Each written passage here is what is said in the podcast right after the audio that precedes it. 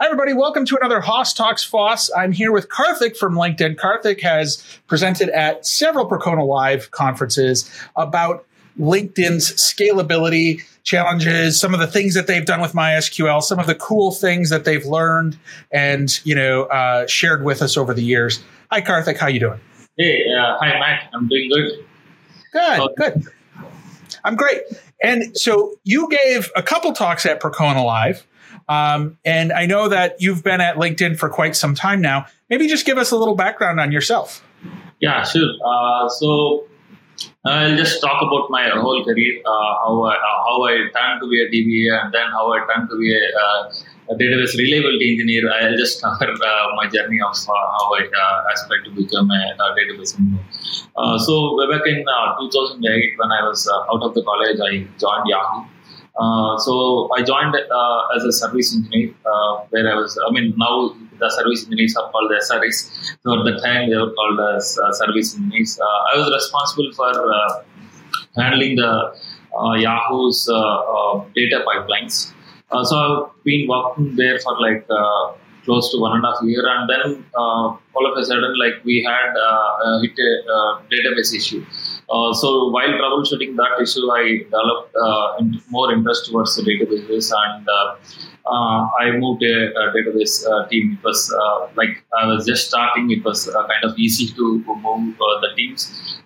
so I started when MySQL was around uh, 5.0 version. Like uh, the first thing that I have done uh, when I started was like I upgraded to 5.1 that was my. Uh, and that was a big jump from 5.0 to 5.1. That was a pretty significant, you know, uh, difference.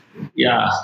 Uh, so I remember, I still remember that uh, it's just because of the uh, partitioning feature in uh, MySQL, we wanted to go with the uh, with that upgrade, and I had to convince all my managers that uh, we need to have this feature. So that's why we were going for an upgrade. And it was a like uh, Yahoo, it was like a massive scale.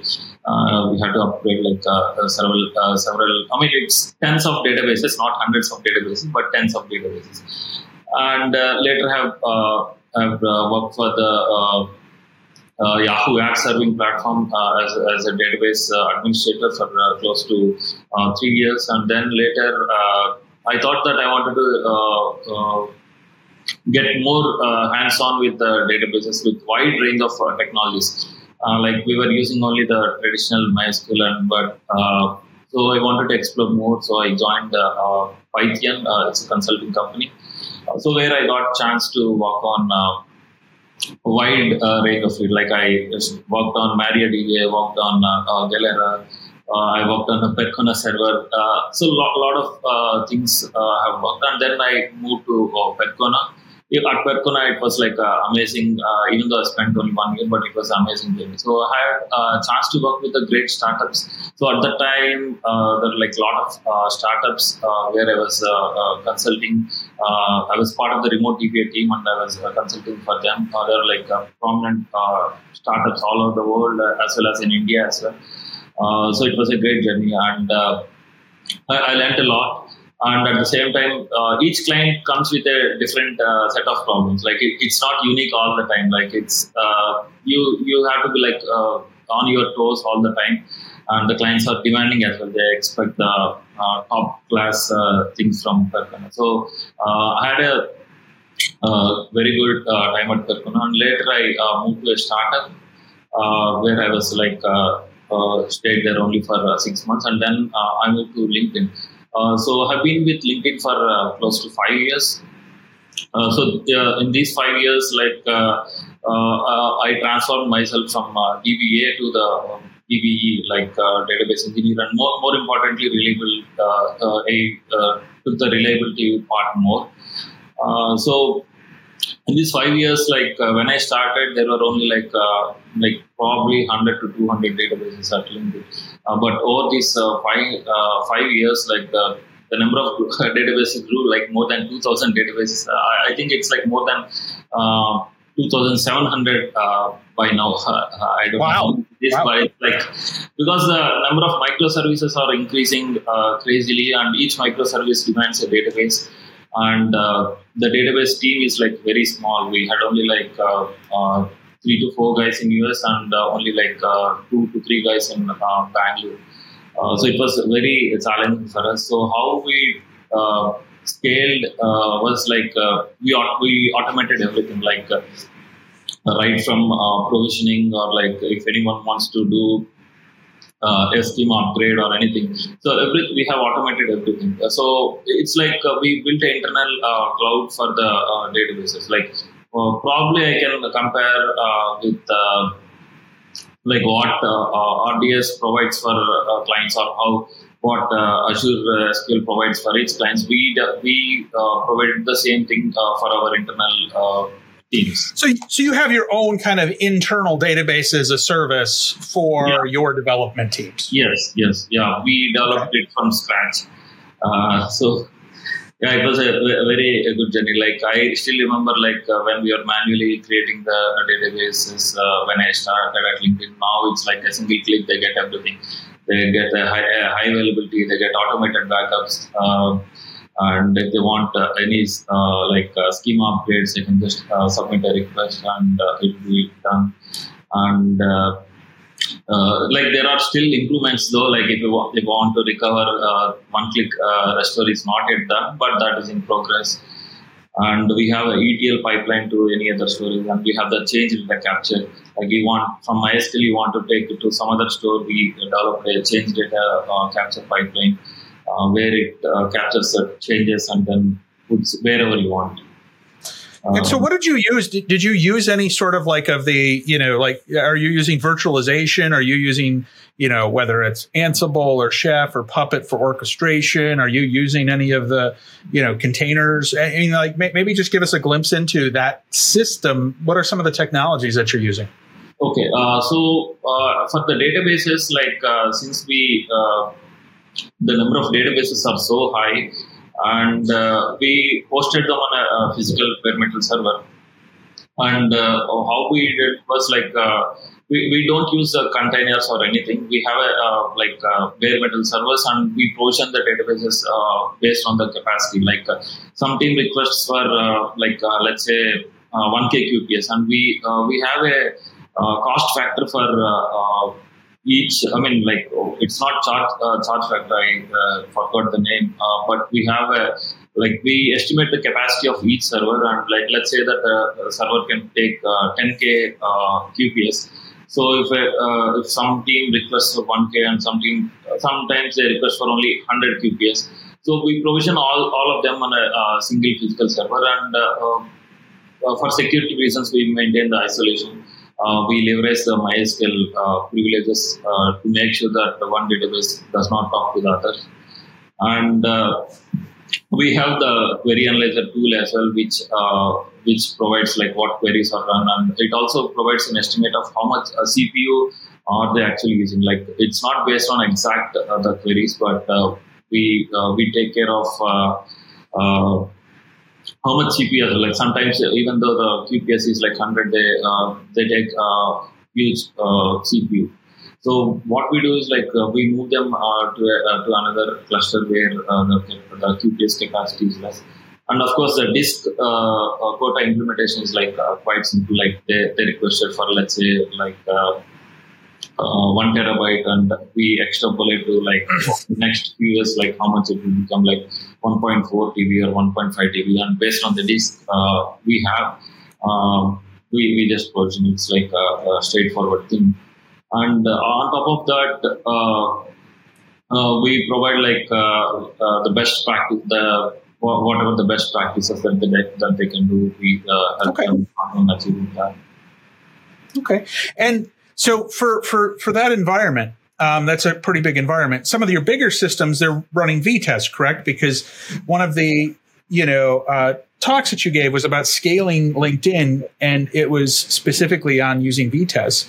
So yeah. tell us how how Vitess plugs into that. Yeah, sure. Uh, so uh, we have a, a system called uh, Informed, uh, which uh, gathers like almost all the events at LinkedIn, all the infrastructure events, basically. Uh, so we have uh, uh, hundreds or thousands of servers all the time, and there will be a lot of deployments happening on all the systems across LinkedIn. and each deployment is taken as an event. and not only deployment. Sometimes we uh, uh, some some teams uh, use that for alerts as well. Like if any alert comes or if uh, some activity might be done on a particular host and what activity is done. So we uh, calculate all these things, like which is a, a huge huge set uh, of data. So like obviously like a, a single server uh, uh, cannot scale so when they were initially launched we were having them on a single server but all of a sudden since they, everyone liked this service they, all the teams signed up for this and in a short amount of time we had to like quickly scale through this so then we thought of Vitess because uh, because of uh, like many factors. The primary factor is like it doesn't require any any code change uh, from the development team uh, because like their, their, their queries will uh, still work fine. And other thing is like they want the transactional as well as the like relational features like they want to still uh, join on few tables so because of all these factors uh, uh, we uh, we started exploring Vitess, and it was a, like a quite obvious choice for us uh, to go with Vitess and it worked out well. Uh, and at that time, replication was at the native stages, so we could not use it. So we implemented our own uh, uh, like replication strategy. How do we um, go to that and then come back? Uh, like if, if something fails, but uh, luckily for us, uh, it we never ha- had to fail back at all. Like it, it's been running. Okay, and 2700 you know databases is is a is a is a very healthy environment. Um, what are some of the challenges that you run into trying to manage and maintain that size of environment? Like, what are the common things that continually come up that you have to kind of do? Yeah, uh, so I, will tell you. Like, uh, I'll go a little bit uh, uh technical. Uh, I mean, like uh, See, for example, we uh, co-host the databases, right?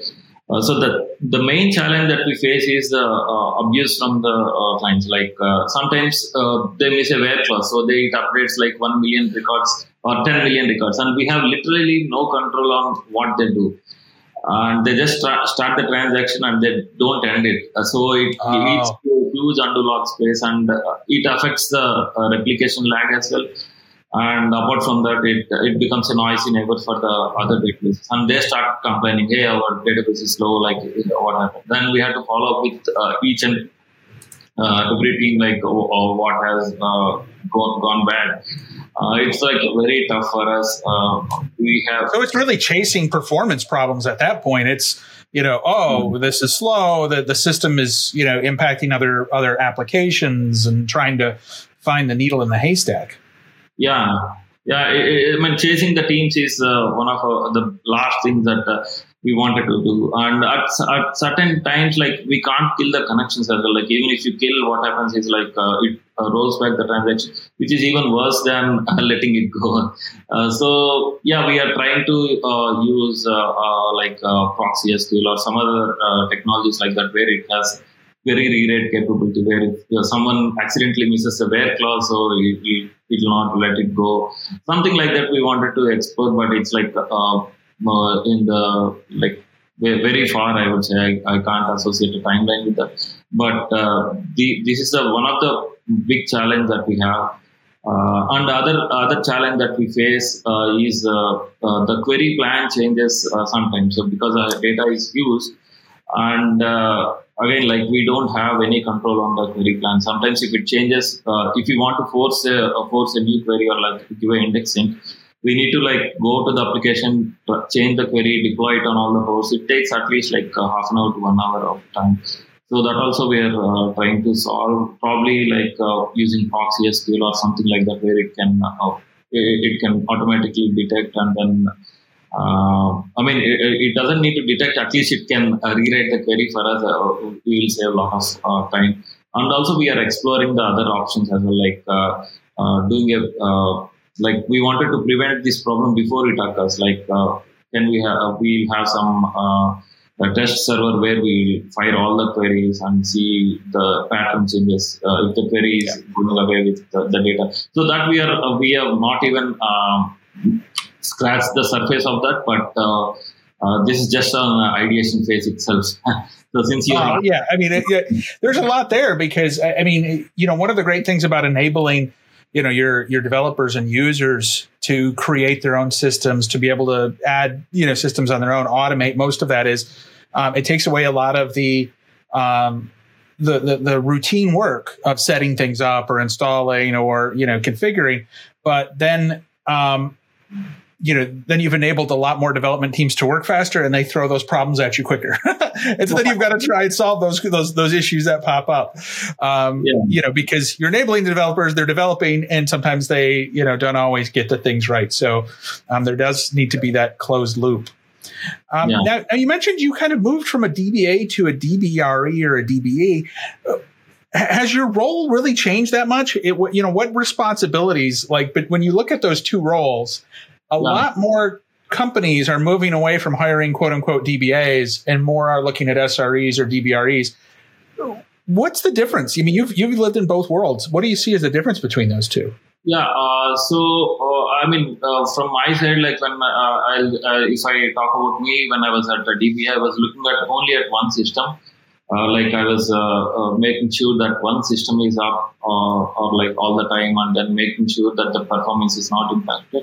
But when I moved to a DBE role, like instead of looking at the system uh, at a single system, I was like managing hundreds or, or even thousands of uh, servers and uh, account for uh, the high availability of the systems and uh, even uh, make sure that uh, they are like reliable, not just a single system, but the uh, whole uh, environment. Uh, that's a major difference. Like I no longer run any alter commands or anything. It's all automated. I don't no longer run a backup or anything. Like it's everything is automated at a uh, system level. Uh, even the point in time restore, everything is like mm, like you. We have like a lot of tools to automate that. Um, so that's a major uh, difference uh, that I see. So it's it's about managing masses, lots of lots of systems, but it's also being a, a performance detective, if you will, right? Yeah. So trying to find the the, the, the needle in the haystack yeah. and, and, find that performance issue, right? Yeah. Um, you know, see, props. You come onto my show and you get props. uh, so, but no, no, I get that. And, you know, it is a move that, you know, people have continued to see because you mentioned with the microservices, with you know the individual applications all requiring their own databases, you're no longer having 10, 20 databases that you maintain. You have thousands, and yeah. it's just it's it changes your mindset on how you have to work because you have to automate, or you you, you know you'll you'll die of overwork if you don't automate. Um, yeah. And so so I get that. Now you did mention you know HA and high availability. Um, but that also goes along hand in hand with scale. And I know one of the things that you've talked about is um, synchronous replication versus asynchronous replication.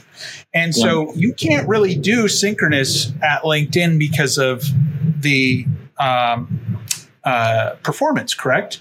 And yeah. so so you're you're still advocating async. Maybe tell us a little bit about that. Yeah, sure. Uh, I can talk a lot about this. Okay, uh, great. Uh, we face this uh, day and out, and uh, we uh, we actually we have both models.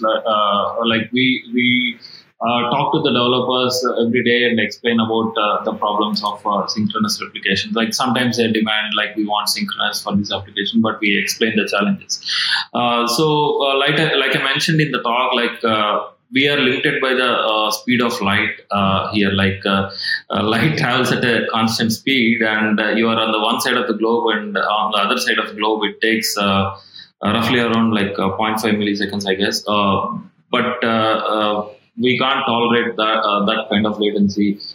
so that's why we we definitely need to have async replication. But again, like the biggest problem that comes into the mind is uh, the conflict resolution. Uh, like how do you uh, resolve the conflicts when there are uh, multiple writes at uh, same place? So, uh, like last writer win is like a very commonly used strategy across other databases as well, like all, across all, all the other distributed systems. So.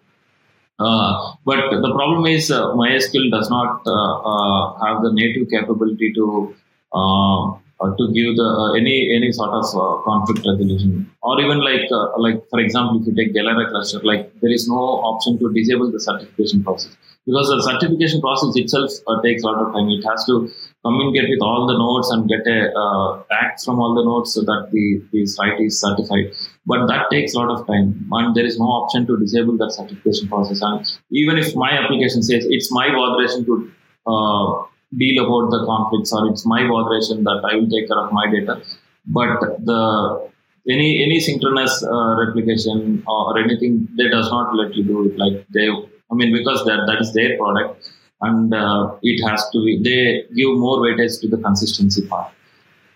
So there is no option to disable. So that's why we had to like uh, uh, take away the native replication. We have to go with the Kafka route and then uh, have additional application nodes to detect the conflicts and then uh, that applications the additional applications behave as a uh, as a writers and then insert into the database on the other side of the globe so this is all like a, a very high overhead for us uh, to maintain these systems uh, and like probably like if uh, mysql has natively provided that conflict resolution mechanisms that would have saved us a lot of uh, hardware costs and the maintenance overheads as well. Or even like if a Galera cluster can op- give an option to uh, disable the certification process and uh, it can also like it also uh, detects the conflicts at the primary key level and rolls back instead of uh, doing that it can behave in an intelligent way and say that okay this transaction i can i can skip this transaction i need to override so uh, that kind of features like uh, if it were there uh, it would have made our lives simpler yeah and you gave a whole talk on this at Percona Live, um, where you talk about the implementation that you're currently using, and you talk a little bit about what you'd like to use. Correct? Yeah. Uh, okay. Yeah. Yeah, and that is available for everyone who's watching this now on YouTube or on Percona's website. So you can go to get it for free. Go watch that. You can also watch about scaling, you know, uh, you know, at LinkedIn as a whole. So Karthik does do, um, you know, two talks for at Percona Live, one on, you know, the, the co-location, um, replication and one on uh, Vitess and uh, LinkedIn. Um, but Karthik, um, let me give you the final word. And I always like to ask people, you know, what are they seeing that is going to change maybe how they work in the next couple of years? Like what kind of new interesting technologies or things are you exploring? What what what sort of, you know, things are you really interested in right now? Uh, mostly like uh, I think uh, uh like uh, flexibility across databases is the next thing that uh, that probably I guess like for example, if you're uh, uh, using MySQL, suppose you don't like MySQL, you want to move to some other database system. Like it should be like very uh, seamless to move to the other uh, database. So so like, like move from seamless moving from MySQL to Postgres, or from Postgres to Mongo, or from Mongo to Cassandra. Yeah. Yeah, oh, okay. like because of the changing of licenses, we don't know like which license changes at what time and when do we want to move. we, we are not sure, like right. So probably like uh, that that is a thing that I, I am guessing. I might be wrong as well. Well, it's interesting because data portability is a big deal, um, especially with companies looking to prevent, you know, getting locked into a certain solution. But as we enable developers developers often don't care about the database technology itself. Yeah. They, they just care about, I want to put data into an API. And then whatever's the optimal solution, whatever, as long as I just do the same call, I don't want to think about it. Yeah. So that abstraction layer, um, you know, you could change the back end of the database system from engine A to engine B and it would be perfectly fine from a development perspective, but it might save you a lot of costs, resources, hardware, because it might be stored more optimally in a different database engine than it is currently. So I could see the value in that. So you're going to develop it? Is that what you're doing? Is that what I hear? You're going to develop that that that technology to move things around seamlessly? yeah, I wish to do that. Uh, Uh, uh, well, Karthik, thank you for joining me today. I appreciate you sitting down. I appreciate you talking at Percona Live. Um, uh, it was it was great to have you there. Hopefully, you enjoyed the, the, the show this year. It was it was great. A lot of people, uh, a lot of different sessions. So, um, you know, thank you very much. Yeah, uh, thanks, man. It's very nice uh, talking to you, and it as well. All right, thank you. Wow, what a great episode that was. We really appreciate you coming and checking it out.